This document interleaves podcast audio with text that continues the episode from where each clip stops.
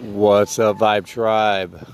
Eric Kaiser out and about right now with Tino, and just thinking about passions and looking at how we need to raise our children so much differently with having the knowledge of Law of Attraction and, you know, how it all really, really works for us here, you know, with gratitude and gratefulness. You know, it's such a shame that we teach our kids that who don't have the same shot as a lot of experiences out there, right? You know, we're talking about the kids that are going through the public school system. They're looking at trades as their only bet here, right? They're looking at construction, carpentry, because they're being pushed away from, you know, maybe things that they love to do, because nobody has any knowledge that there are people in their lives who are actually doing what they love to do, right? And making a lot of money doing it. And what that could mean for a lot of young adults if they understood how the game worked, right? Let's say they don't know what they want to do. Let's say they're not the book smart. Let's say they're not going to college. Let's say those things aren't happening, but, you know, the information's out there that will say, hey, if you go take the job and be grateful for the paycheck, be grateful for everything, just go through it smiling, with no attachment to anything, right? Let's say your kids are going through life just totally lost. They have no idea where they want to go. They don't know what their passions are. And we have to teach our kids to take these jobs with gratefulness, you know, no matter how low on a totem pole. Because if you do that, you're grateful. And, you know, you really just go through life with a different view, right? A straight line. So we need to teach our kids that a straight line, you know, coming out of the public school to get to that reality that, you know, everybody wants, right? We all want freedom.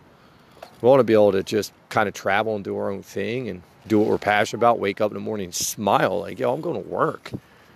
Like, I'm getting to go do something that makes me smile. But how do we get to that? We've got to ignore a lot. We have to ignore pretty much the entire world. You have to ignore the program of what you're being told to do, to go jump on a hamster wheel. You know, we need to teach our kids this. And no matter how dark it is at the bottom, that there's light at the top. But the only way to get that light is to change the inside reflection of what life is all about. You know, to really take your kids and sit them down and be like, listen, it's love. It's all love. And everything, even the bad stuff, you have to love. It breaks my heart seeing people who just aren't grateful for little things. And, you know, I was one of the people for a long time. And I had to break out of that. I had to become grateful, you know. It's the reason why I believe if you're on this path and you're kind of being guided and hugged and, you know, you're seeing the miracles, right? What's that telling us, right? We're doing it the right way for once in our lives, because we're not getting all physical. We're not getting all bent out of shape. We're not worrying. You know, we're not kicking ourselves in the nuts. We're out here looking for passion, purpose.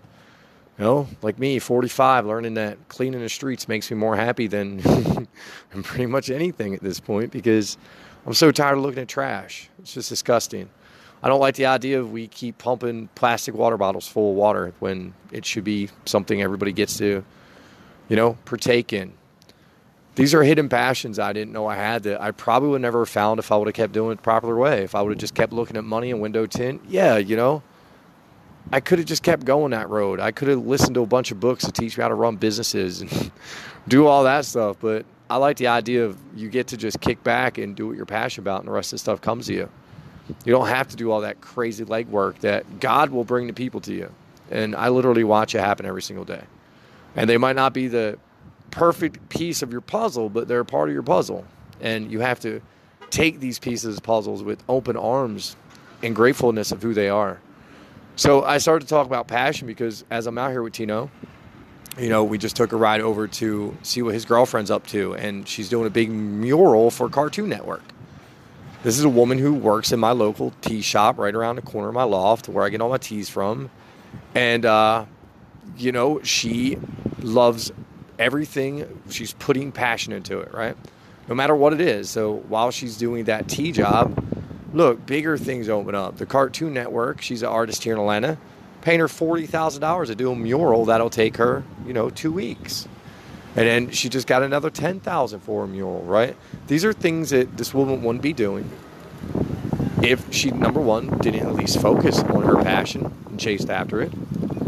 But I promise you, if she was a person going through life, letting all the bad things get into her head and keep her away from, right, the higher vibration, things probably wouldn't go for the way that they are. But, you know, some people here don't care about anything but what they love to do.